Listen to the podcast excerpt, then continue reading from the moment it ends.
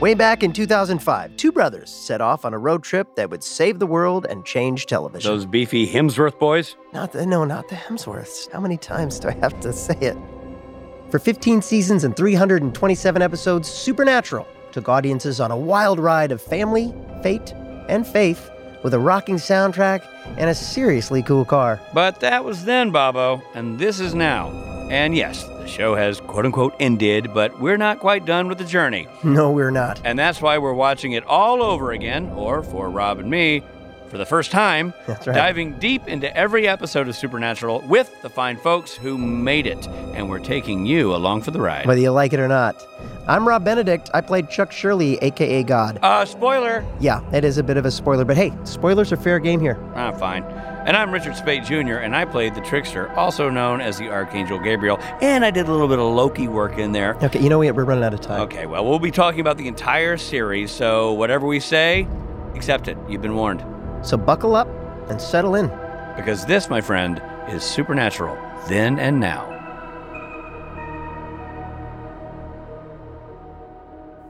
Hi, everybody. This is Rob Benedict. Rich Speight right here. That's right. He's Rich Speight. And I'm Rob Benedict. And this is Supernatural Then and Now. And we're talking about season two, episode 11 Playthings. Playthings. Dude. Uh, look, before we get into it, I think Yeah. we have some Patreon news to share. Robbie. Yes. Last week in Patreon, we posted bonus segments with Robin for all of our members. And for our Archangel members, we posted the video interview with Brianna. Now, if you haven't yet, be sure to sign up to hear bonus segments from today's interview, ad free early access to the podcast, and other goodies. Early access ad free episodes come out on Sunday. Bonus segments from that episode come out Tuesday. And select Thursdays, we publish bonus content from past episodes. So check it all out on patreon.com. That's P A T R E O N dot com slash SPN then and now. All right, Robbie, let's dive into the episode. All right. Sam and Dean set off for Cornwall, Connecticut to investigate a string of deaths at the Pierpont Inn. Pierpont, you know what that means in French? Uh, Pierpoint. Rock Bridge.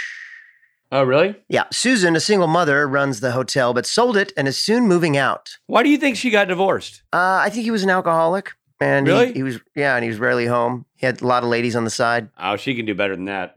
I'm Yeah. glad she left him. Good for you, Me too. Susan. Me too. She lives there with her young daughter, Tyler, and her invalid mother, Rose. Or her invalid mother, Rose. Yeah, she, Nobody ever validated the mom. yeah, she's, she needs to go in and get revalidated. And also, apparently, another daughter, but we don't know yet that it's not a daughter. Anyway, they also meet an elderly bellboy named Sherwin. Wouldn't that be Bellman? Nope. You never grow out of bellboy? You I never know. like when you turn 13, there's not a ceremony taking you from bellboy to bellman? no, I don't think so. Hmm, Bell weird. teen, bell preteen. More like bell screenager. Am I right? The boys get suspicious when they discover hoodoo symbols around the house and a giant dollhouse that is a scale recreation of the hotel. Do they know who do the hoodoo symbols? I don't know. Do you hoodoo? I don't know. There's uh, the band from Australia, the Hoodoo Gurus. Maybe the Hoodoo Gurus hoodooed the hoodoo. Good point. I wonder if they, if you made them out of feces, would it be doo doo hoodoo? What if Howdy Doody was used as a hoodoo symbol? So it'd be Howdy Doody Hoodoo. And what if it Howdy Doody could actually defecate and made a hoodoo symbol to be Howdy Doody doo doo voodoo? Wait, no, Howdy Doody doo doo hoodoo. Doodoo Hoodoo. And and then somebody with, with who doesn't have great grammar wanted to know who did it.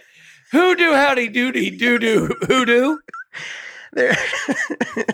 And then somebody used that that hoodoo doo doo doo doo voodoo. And somebody wanted to know who it was, they could say, Hoodoo, howdy, doo doo, doo doo, hoodoo, voodoo. Nevertheless, there are creepy dolls all over the place. In the dollhouse, there's a doll that resembles the latest victim, and Tyler has an imaginary friend named Maggie. That's right, that other daughter, not a daughter at all, but a- an imaginary friend named Maggie. An appraiser comes by the inn and mysteriously hangs himself. At first, Sam and Dean suspect Rose is using hoodoo magic. Sam gets drunk because he feels guilty he wasn't able to save the appraiser. And the brothers discuss what dad told Dean in the hospital that Dean should kill Sam if he were to turn evil. And Dean promises to make good on that order. Good. The brothers find a photo of Rose from her childhood, and she's sitting in the lap of her caregiver. A woman is wearing a hoodoo symbol. Sam and Dean head upstairs to visit Rose. Oh, do that again. I think it should be that woman is wearing a like her caregiver, a woman who's wearing a hoodoo symbol. Like that should be one sentence. I think. The brothers find a photo of Rose from her childhood, and she's sitting in the lap of her caregiver, a woman who is wearing a hoodoo symbol. Sam and Dean head upstairs to visit Rose. However, they come to find out she's completely catonic. Nope, she's completely catatonic. She's got a gin and tonic. And she's completely, however, she is completely catatonic. She's She made couldn't- herself. she and her cat are knee deep in gin and tonics. Uh, she couldn't be guilty of this because she's catatonic. Susan shows up. She's furious. She tells the boys they must leave the inn or she's calling the police. Right. They got to go. Well, those sneaky boys sneak around back. At, the, at this point, they remind me kind of of the uh, Hardy Boys. Yeah, you know they're I mean? very Hardy Boy esque. Yeah. In the process, they save Susan from a possessed car that tries to run her down. They figure out that Tyler's imaginary friend Maggie is actually the spirit of Rose's deceased sister who died as a child. Rose was using hoodoo magic to keep her out, but her stroke stopped her ability to do it.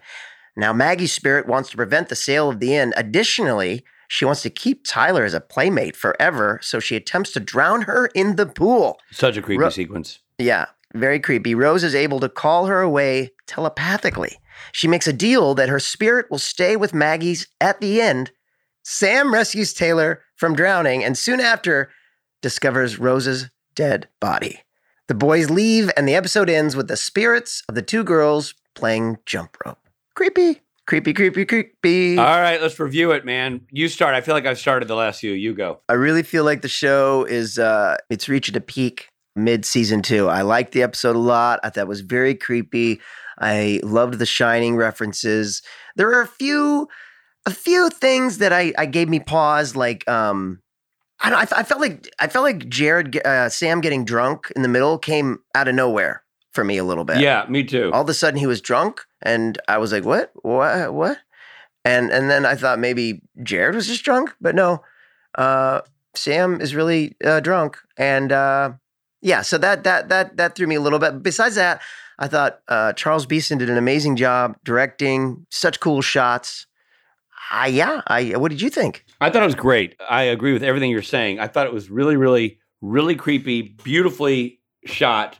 The detail of the house and the the set was stunning. The model house they built for the dollhouse was stunning. Yeah. The the dolls were creepy. The little bitty figurines in the house were super creepy. Mhm. And the way it was shot and edited and all tied together was just so well done. And the acting, the kids were amazing.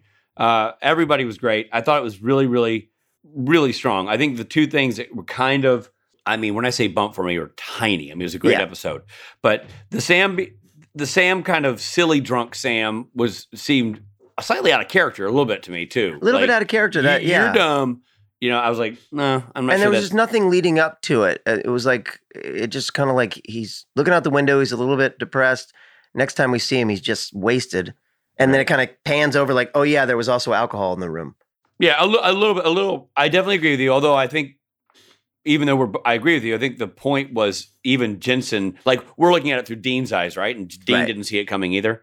Right. Uh, totally. so- yeah. The- So I understand what they were going for, and I think it actually worked. It just was a little like, oh, hmm.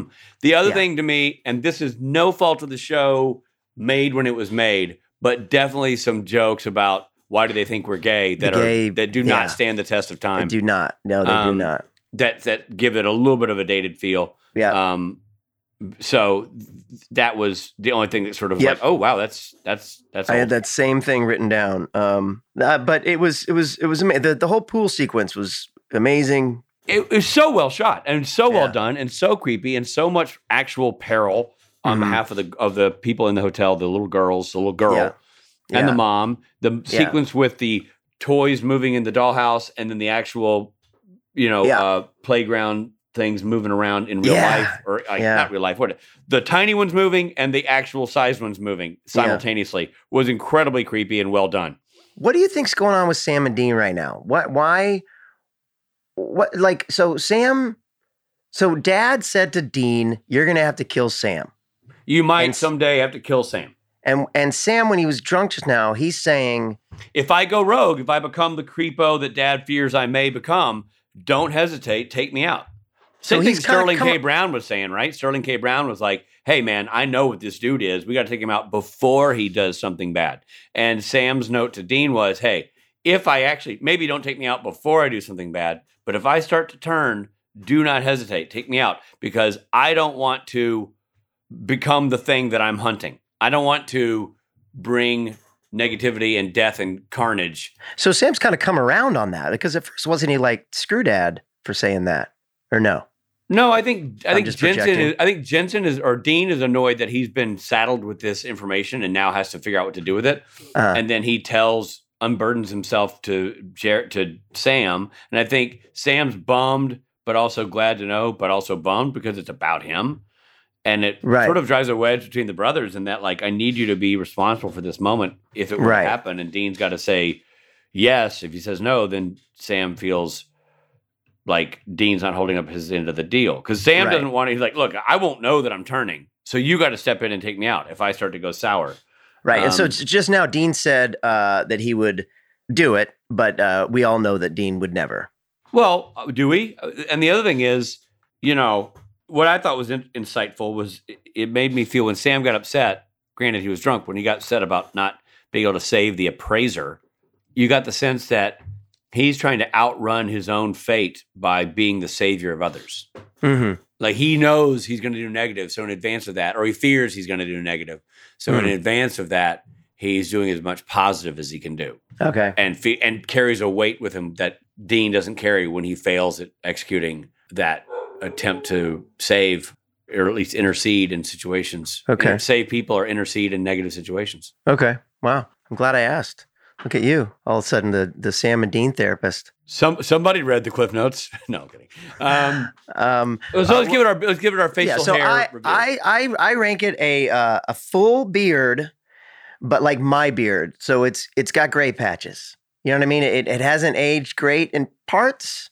right. Bumps a little bit, but all in all, when you're just looking at the face, like, oh, that's a that's a solid beard. I think I'm going a step above you on that. I'm not going full Chris Stapleton, which is sort of the perfect to me. It's like that's the perfect episode, the Stapleton.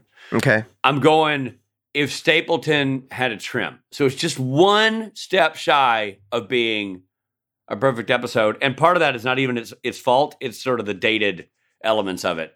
You know, Yeah, I would think right. that sort of the the antiquing uh, line of joking and that kind of thing. So Yeah, I mean, I feel my like my with- ours is about the same because I, you know, I said it's like well, yours is because I'm looking. Well, people can't see your beard, but it's kind of short. And Stapleton's is huge. I feel like if you Well, grew that out for I think it's like important to say at this point that your perfect beard and my perfect beard are two different things. Ooh, you know what, Rob? You've opened a whole can of beard worms here. Bearded Yeah. worms. By the way, I went to see the bearded worms. At, They're so good. whiskey. It's so They're good. so good. So what what is your perfect beard? Give, give me a give me a representative. Like I've got the Stapleton. Mine is the uh hold on, it's it's a dated reference, but it is the um Kenny Loggins. Okay, Kenny Loggins. the Kenny Loggins. Um, so for the, for the for most of the people that are listening to this podcast, Kenny Loggins was a singer songwriter, uh, made famous by uh, uh, well he well he did the uh, the the um, Lo- Loggins Messina. well yeah, but he did the uh, what's the dancing movie with Kevin Bacon? Footloose. He's Footloose. That's Ken, that's Kenny Loggins. Footloose. So what era Kenny Loggins? I'm, look, I'm I'm looking at Kenny Loggins. He's got Okay. a lot of different beards. So which era? Really? I mean that the one that's second down on the left side, the leather jacket on. Yeah. So Kenny, if you guys at home want to go to the essential Kenny Loggins, it's on his Wikipedia site. It's also, I think, it's just a greatest hits album we put out. It's a black and white shot of Kenny Loggins. Got looks like he's got a fan on him, but he's got a nice thick beard. Maybe we can Uh, post that picture. Yeah. So we'll go with Robbie's Robbie's ideal perfect man. I guess is Kenny Loggins. 70s, late 70s beard. Yeah, Robbie. Yeah, okay. So Robbie likes the uh, Kenny Loggins beard. So that's your Right. so using you're that as our measuring stick. What is your? uh, Is this just south of K- uh, Loggins for you? Like this episode? Just south of a Loggins, yeah. Okay. And I'm just south of the Stapleton. So you're Yeah. right. We're kind. We're kind of. Yeah. We're kind of in sync here. All right. Yeah. Good reviews. Yeah. Okay, uh, let's move on to our guest for this episode. It's another returning guest. Jerry Wanek served as the production designer and producer on the series for all 15 seasons. And let's get into our interview with Jerry.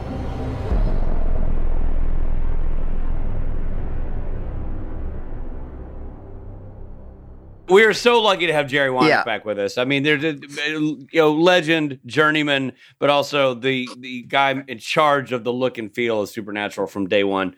And what better episode to talk about when you're talking about a look and a feel than this episode? I mean, holy smokes! Yeah. I'd like to right out of the gate talk to you about how you found that house because this episode is so house dependent, right? It's so set dependent. So talk to me about that process. Well, you know, as is always the case when we start an episode, I get like a bunch of location files and go through and say, no, no, no, no, maybe. And we go look at the maybe. And uh, after, you know, several days that we came upon Selkirk, which was an old uh, nunnery. And being a Catholic boy and uh, altar boy that, that had some resonance for, I'm sure, really bad shit happened there Yeah. and um, it just had the right look. Period. I mean, it's you know the old Tudor, and uh, it was the closest thing to that haunted house that we could find. I mean, I'm just astounded on how good that episode looked. Not from my point of view, but just the way Charles shot it, the way Serge, you know, Serge shot it. So this was your first episode, first episode with Charles, right? Yeah, this this first one with Charles. So, like when I watch an episode, I usually have several things that I would want to take back and go, oh God, if we only did this. And the only shot that I didn't like in this was very close to the opening when we're establishing the house. We have a white delivery van go through. There's no graphics on it.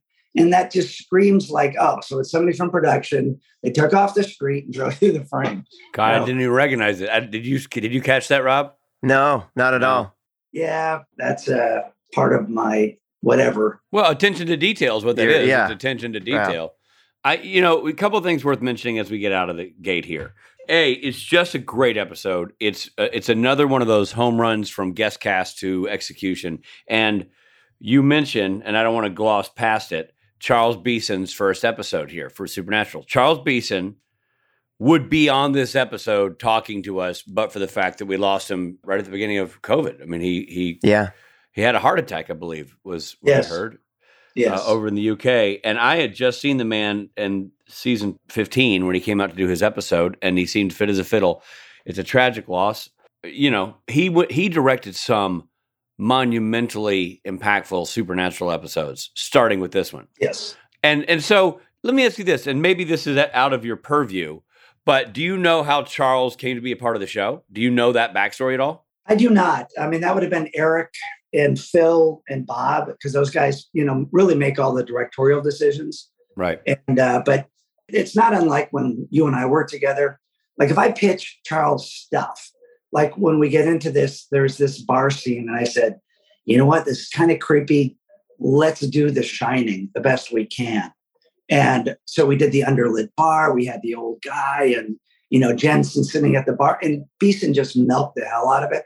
But it was perfect, and Right. you know stuff like that. That yeah, he would just get so excited, and but his film knowledge and his cinematic choices, because like when he follows the boys down the hall and the lens is on the floor, just following their footsteps as they go away, you know, that that's just it's just beautiful. And then when we start intercutting between the dollhouse and the real set, So cool. I mean, it's just you know the editing, but you, can't edit until you have the film, right? Correct. Like he Okay. shot it. I mean, like editor, he made easy work for the editor. Not that it's ever an easy job, but he gave them Right. the lumber they needed to build that amazing sequence. You know what I mean? He, he did, and um, you know, so happy because uh, Charles left the show after a while, and then when he came back for the the last season, just as a goodwill gesture, and you know, just because he just and a lot of our crew was still intact, and he goes, "I missed you guys," you know.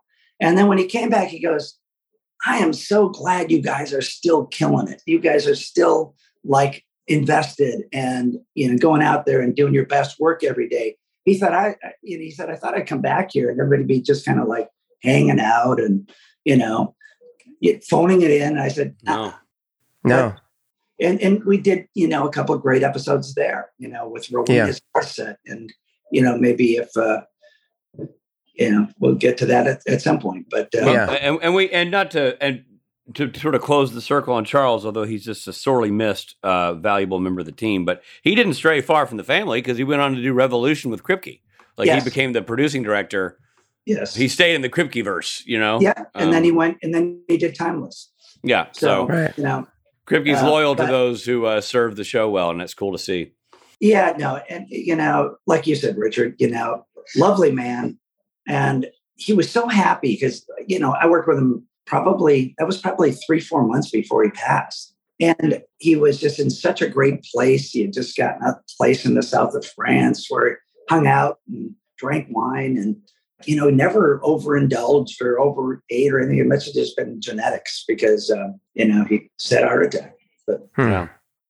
Well, the um the the tone, uh, you know, going back to the gift he left us, some, one of the, some of these episodes and these visuals, it was, dude. I mean, Robbie, I don't know. You and I haven't talked about this as always. Is there anything creepier than a room full of dolls? Like, I I challenge you to find. Something. Yeah, something, dolls are creepy. I, I, know, I know, I know what's creepier. So that What? was that was season two, episode eleven. Right. As soon as we got done shooting that, George put every one of those dolls in the same position behind his desk. Down Oh my God! This is George Newman we're talking about, who Yeah, uh, has worked with. Jerry forever. You know, and George is a pretty macho dude, you know, but Oh you know, you, you go in there and they're all creepy as hell. And it, Yeah. it took a lot to resource, you know, all those those dolls. But every time I go in there, I mean, I'd be talking to my Geor- to George, and I'd just be shaking my head like, "What the hell?" I tell you what, that's George's way of saying, "Don't uh, don't pop into my office for a quick visit." You know, I don't want you here. Oh, How long did they stay there? till the end. They were Wow. there till, for you know uh, 13 years. That's funny. Yeah, I tell you, we, we have a note in, in our notes about the interview that says creepy dolls, creepy kids, creepy old ladies. We can add creepy George to that list. I Uh, think, Creepy George should uh, do a cameo. Yeah, Jerry, who, who- whose job was it to make that uh, model house? Well, it was the you know art department. So we started out by doing exact drawings of the existing house. Of course, we changed the geography of the interior because the way the interior played was much different than what it was in the actual house. But we were very fortunate because we designed this thing, and one of the guys on our paint crew, was an avid model builder. I mean, he just like he saw this and he just went into it head first Oh man. and it was a passion and i'm still marveled at what he did and again you know everybody contributed like you know with the little miniatures and and, Yeah. and the actual practical lighting and that was another charles beeson like to start on a little practical light in the dollhouse and then Yeah. you know fade to uh, the, the the real light in the real space but again the storytelling you know back and forth from that dollhouse it just i, I was mesmerized today I, I, I just absolutely loved it I think we got to point out to people who are who are fans of the show. Sometimes what there's one piece that gets lost in translation. I think, and and I know because I when Rob and I post these shows and then we see reviews and people also often comment, "Oh my gosh, I didn't know." Blah blah blah blah blah. One of the things I think people need to understand is they found that house, which took a day or two, and then they dove into building that model. That model was probably built in six days. Like that's an unbelievable turnaround. yeah no it, it, it, it you're right it would have to be in the you know six days is probably the max because um uh, we were on an eight day shoot and you know by by the time the drawings were made but again you know brian wadsworth uh, our model maker just was obsessed and Wow. Yeah no, it was it was very uh, fortuitous to to have that. Man seeing it again uh, i just i just uh, thought it was wonderful. Here's the irony of this um, you know cyrus another one of our dearly departed but wonderful producers said okay you know we're done with the dollhouse. Let's donate it to a children's hospital. What better gift than a beautiful you know scale model you know this this dollhouse? That's amazing. And warner brothers wouldn't let us What? Oh no! it wouldn't let us because it was an asset because it cost it literally that that model cost $30000 to build Or, you know. or as Peter Roth likes to say, lunch. yeah well I mean, but you know Well, actually, Peter Roth now so- he's on a beach somewhere going lunch. And Yeah, he's he's retired. and he's signing a thirty thousand dollar tab. Yeah. lunch. Yeah. So, you know, we tried to explain that it's just going to sit on a shelf. And it did for 11 years. Finally, at the end of the show, we ended up giving it to the owner of that house because Oh, that's know, pretty good. well, you know, he, I'm, I'm very uh, grateful to people that have nice houses like that that are open to filming. And, Yeah. You know, since they weren't going to let us donate it to a hospital, I think we made up a, a sell, you know, a sale to him for like pennies. But you know, Wow. Okay, guys, hold on. We're coming right back.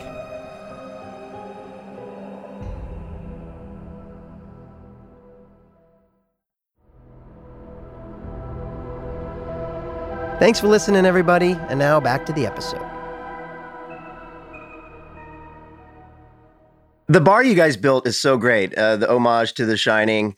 Yeah. And again, I'm I'm the non-director asking questions, so uh, and me and the rest of the listeners. But how, do you work with the lighting department in terms of like how to light it, or do you kind of just design it and say like, "Hey guys, this is a Shining reference, and I want the light coming up from the bar"? No, we we built it, and you know, Serge and I were very close and still are. You know, we're great friends, and uh, but we had a we always were in conversation about what I was trying to do and how to help him execute what he had to do. And Right. again, Charles was so knowledgeable, and the way he did the creepy push into the bar Yeah, as Jensen walked in. You know what else Yeah. struck me was I, I know Kripke was one of the writers on this episode. uh huh, It has such wonderful moments of humor, you know, and that's what Kripke every episode brought to it. You know, he just has this, you know, wry sense of humor that yeah, you know the banter between the boys.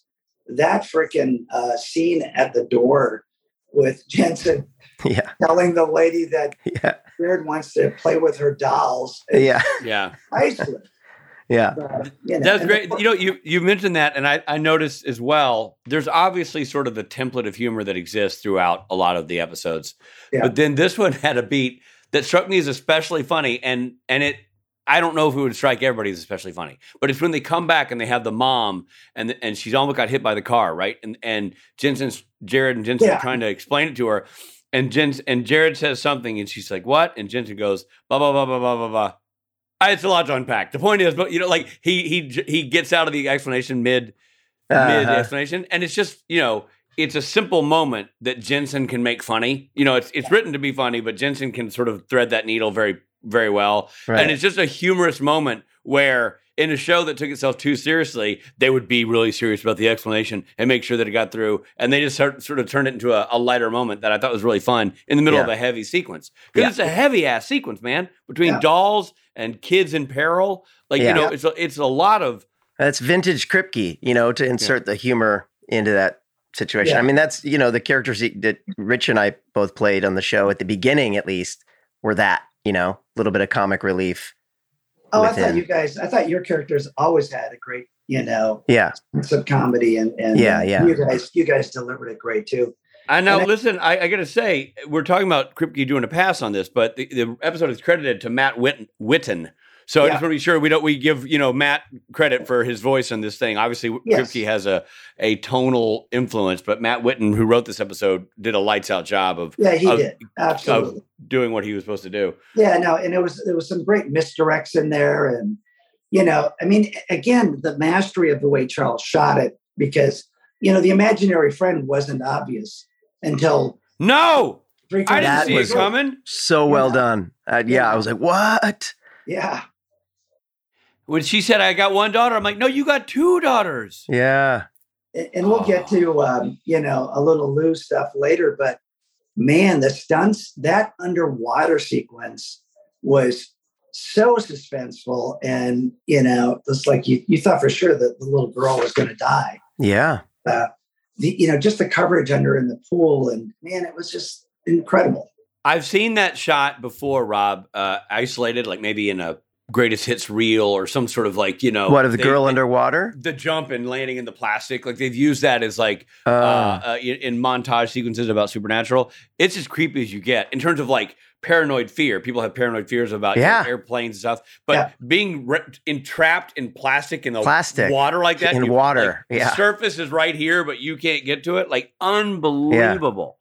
yeah i remember Yeah. when we we first because there's two different mansions we shot that pool was in a different place as well as their bedroom and that and then we built the little bathroom for sam to get you know his hangover uh, sickness uh, but those were two different locations. And the place that we did the bedroom and the bathroom uh, had that pool in the back. And man, I, I've wanted to shoot that pool forever because I've known about it and there was never a reason to. And you know, Charles saw it and he went, "Oh, here we go." just embraced it because it's all glass, and there's a lot of people that just go, "Oh, I can't do it." So, you know, there's gonna be too much light, too much this, too much that. Get over it. You know, it's the right Yeah. place. It looks great. It's great for the story. Now make it work, and they made it work.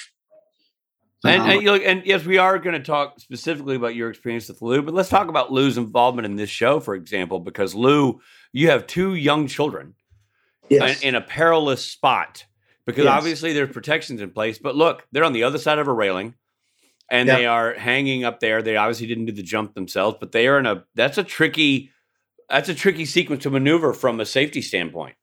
Absolutely. And I don't think, I think what we did is we extended uh, a little bit of a deck beyond, like underneath that railing. So they had more place to stand on, but they were on the other side. And, you know, since that was Harvey Fedor's daughter, that, What? like- oh, yeah. oh, Yeah. The, the lead little girl was Harvey Fedor's daughter. What? Yeah. Dude. So I'm sure she was. So well Harvey taken. was a gaffer. Is that the right title for for Uh, no, uh, he's uh, grip. key grip. Yeah. Uh, key grip on the show for f- 13 seasons or whatever. And Yeah. that's insane. I had no idea. So his daughter went on, is his daughter still an actress for a living? Is that you know her? what? I was gonna look that up. Um, I you know today, and I I didn't get around to it, but uh, We, we can do that. We got a guy. there you go. But she did go on to do stuff. I don't I don't know if she's still doing it. Uh, wow. but man, she she held that. You know that was her episode. She was great. She was great in that episode. Yeah. So was Both of those girls. Yeah, both the girls. Both the girls are great, and the mom and the bartender. I mean, like, Oh yeah. And and the Oh, creepy old the creepy old mom. oh yeah. oh yeah, with Well, no that was- lines. She was outstanding. Oh, Outstanding. know. yeah. you totally you know, I bought gotta it. say, it, it's it's just uh, Jerry. This show, I don't know what the recipe was, but and now it's going to sound like I'm self-aggrandizing Rob and myself because we benefited from this. But the guest casting on the show was stunning. You rarely had a guest cast that wasn't up to snuff and unable to match the boys. The guest Yeah. cast came in almost always super strong and just knocked the leather off the ball, which is what enabled those episodes to thrive. You know what I mean? Absolutely. I mean, that's the icing on the cake is always that layer, and without that layer, you know, the cake falls apart, and uh, nobody cares about the rest of it. It's it's like I've told this story a number of times. We built this huge mission in the hills in Texas for uh, one of McMurtry's uh, miniseries, and I was like, you know, best thing I'd ever built. McMurtry would sit in the courtyard and, and go, Jerry, this is your masterpiece. And then they had very uncompelling scenes and not really actors to sell it, and nobody cared. You know, nobody cared. Right. So every everything has to work, and that's Yeah. why you get a director that, like Beeson and, and Richard, you're very adept at it. Is uh, involving the guest stars and making them feel part of it, and getting the best performance. Because in the end, that's that's what counts. Yeah. Well, it's both. I mean, it goes both ways, you know, and you can have Yeah. a great actor with a crappy set too, and then it looks it just looks cheap. Yeah, exactly. Then suddenly you're knocked down a peg. Everybody's got to be doing their best work, and then you have a great episode of TV. That's what I'm continually impressed by this show. You know, it's it's the CW. It's not the the network with the most money. You know, NBC, ABC. They put out a lot of money to make shows. CBS, but on the CW to to pull off what you guys pulled off, especially in the early seasons, is really remarkable. Yeah, and Rob, that's a that's a really good point, and you got to credit Bob Singer, Eric Kripke, Phil. They really went to bat. I think Bob was the lead on it. That you're not taking money out, even though like after five years is when they usually just rob the bank and and kind of go to pattern and you know Yeah, try to milk it for whatever it could be. And Bob Singer goes, nope, not doing that. And we just kept on upping the ante and that's great. Uh, speaking of things that people do notice, the deer head. So there's a re- there's a recurring theme in our notes here that there's a deer head that isn't in one of the motel rooms and is reinvents itself in 12 different episodes. Do do you know what I'm talking about, Jerry? Yeah, I did. We finally had to put it to rest, but you know, it was just one of those things. It was kind of fun, and you know, we use taxidermy quite a bit because it's just creepy enough. yeah, Uh, so yeah, no, and and I think it's like the the fur was falling off, and the thing get lost in the ear, and you know we just kept going. You know, That's but awesome. yeah, George has a pretty uh, wicked sense of humor, and you know, I would come to stage a lot of times and just chuckle, you know, just like, all right, let's do that. Would that be something that the directors would be aware of, or was that kind of your guys' own inside baseball joke there? no, I mean, the only director that knew would be Phil, because he'd go, guys, I saw that ear, and that, you know, because he's editing, he Yeah. Right. approves everything. yeah. He doesn't miss a thing. No, Nothing is Phil by like- Phil. Phil like to call us out on anything, you know, and. Uh-huh. and that's why we love them. Yeah. Absolutely. Absolutely. I noticed also this is like as we got going in this uh, whole adventure, we started upping the look of our motels and the wallpaper and the screen, you know, that we had in that opening motel scene and the murder wall that we had up was, you know, became a signature of, of many episodes to come. You know, everyone was different, but you know, we kind of like played with that whole thing of the if there was a geometric in the uh, wallpaper, we'd turn that into a screen and da da da da da. But that, was, that was always fun. oh, cool. That's awesome. Yeah, I mean, so many hotel rooms on in the show. That, that's such a big challenge, making each one different. It's only 173. Oh, that's it. Oh, they say it. you don't really, you don't Yeah. really start getting lost in them until you hit 174. That's really the breaking yeah, point. Yeah, yeah. I was ready to do the, the 174. uh, Jerry, it's always so awesome to have you on here, man. You're just a wealth of knowledge and uh, it and so entertaining. And uh, Yeah. this is a great episode to have you on for because it's just so cinematically gorgeous Beautiful. and creepy yeah. and hits all these great notes. And it's just you know, it's not television, man. It's elevated beyond that. It's true. You do such great work, you and your team. Well, thank you. Uh, it was a pleasure to hang out with you guys, and I'm sure we'll do this again. For sure. Absolutely. Hey there, this is Jensen. I hope you're enjoying the episode. Uh, but we need to pull over for a second for some messages. And I gotta take a leak.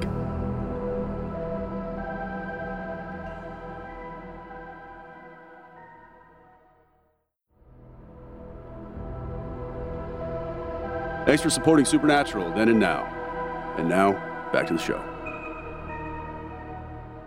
Dude, is there anybody nicer than Jerry? I mean, So not just talented, but just such a great storyteller and remembers everything and just a lovely guest. And speaking of pictures we need to post, that picture he just sent us, Yeah. Jerry was a stud. He he he was a male model, turns out. Uh, and he showed us this picture of his when he used to be a male model, and he was a stud. He's got a he's got a uh, he sent us an ad of himself of what is he what is he advertising? I don't know, but talk about Kenny Loggins. Move over, Kenny Loggins. Well, Kenny Loggins' mustache would take a knee if Jerry Jerry's mustache walked in the room. Yeah. You know what I mean? Good lord. Yeah. Anyway, great guy and uh, such a huge, huge part of this show. I mean, such a, you know, between him and Serge, the look of this show. Okay, let's get on to the mythology. Mythology, mythology, mythology. Hoodoo. Hoodoo mythology. We do mythology. Okay, hoodoo and voodoo are often confused. Both are practiced and have roots in the Caribbean and Africa with pagan and even elements of European religions. You know, voodoo typically invokes African deities, while hoodoo invokes magic from Catholic saints. Hoodoo practitioners are often Roman Catholic, and it is considered more purely a form of folk magic. That's right. While voodoo is recognized as its own religion and has a formal organization, has its own magic, culture, traditions, music, and philosophy. Hoodoo dolls? We do dolls. That's right. In practice, effigy dolls are more commonly used to heal rather than harm. Western culture is more familiar. Western culture is most familiar with the voodoo doll that you stick pins in to cause pain in someone. Like, for example, I have this voodoo doll of Robbie, and I'm going to stick a pin in it right now. Ow! See, that's how it works. Um, however, effigy dolls exist in many cultures around the world, including Middle Eastern and Asian cultures. That's right. I had another fun fact about this episode. Oh, I know what it was going to be. Oh, this I know you're going to say. I know you're going to. I know you're going to say.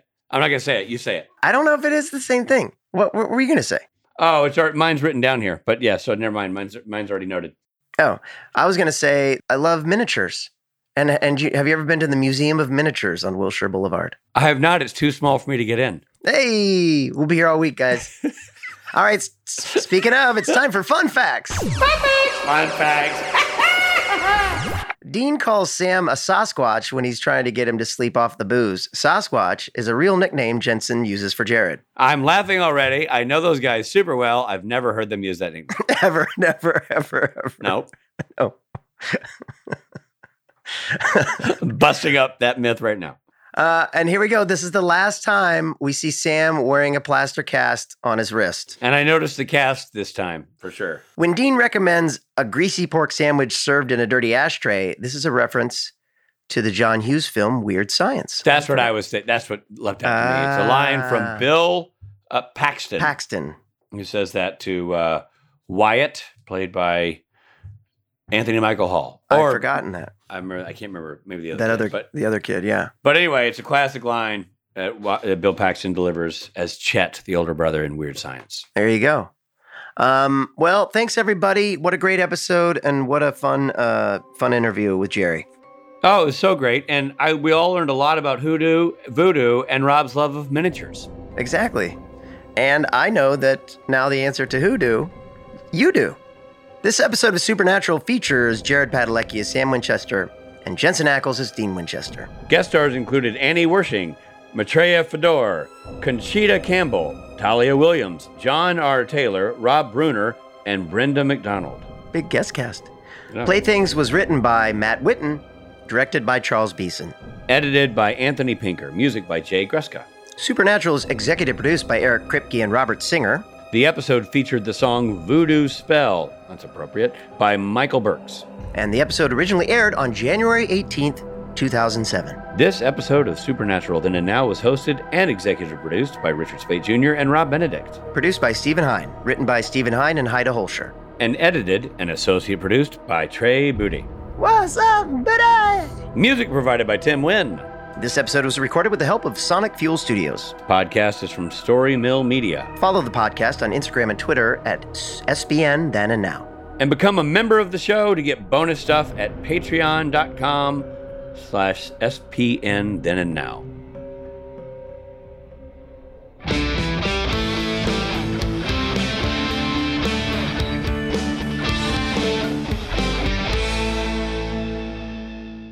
Hoodoo.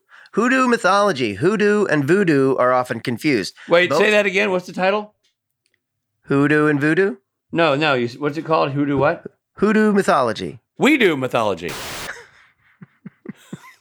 I hope everyone appreciated how much went into him recreating that moment. No, no, say it again. Say it again. Hoodoo what? Hoodoo voodoo economics? Something O O V O O D O O voodoo. You know what that's from? Saturday Night Live? No, uh Ferris Bueller's Day Off. Ah. Anybody? Anybody? Something economics? Anybody? And now a commercial for Warner Brothers' latest animated feature. Richard, did you get did you get the porn stash? Let's see. Hold on. This Oh, episode man. of Super There are so many do jokes that we are leaving on the table. If, if- because if- we don't have time. Uh, we don't have time. I just want everybody to know that we could really, we could really go to town on this. You're welcome that we're not. You're welcome, everybody. And by the way, there's plenty of do humor in here, and Steve's Yeah. putting it all in the edit, or I walk. Maybe we we'll go. do 45 minutes of our hoodoo bit on the on uh, for Patreon. Exactly, ladies and gentlemen. You heard it here first. Rob Benedict just hit on Jerry Wanek on the Supernatural. You're not leaving this bar without. When I did this, scribbled on your arm. Story Mill Media.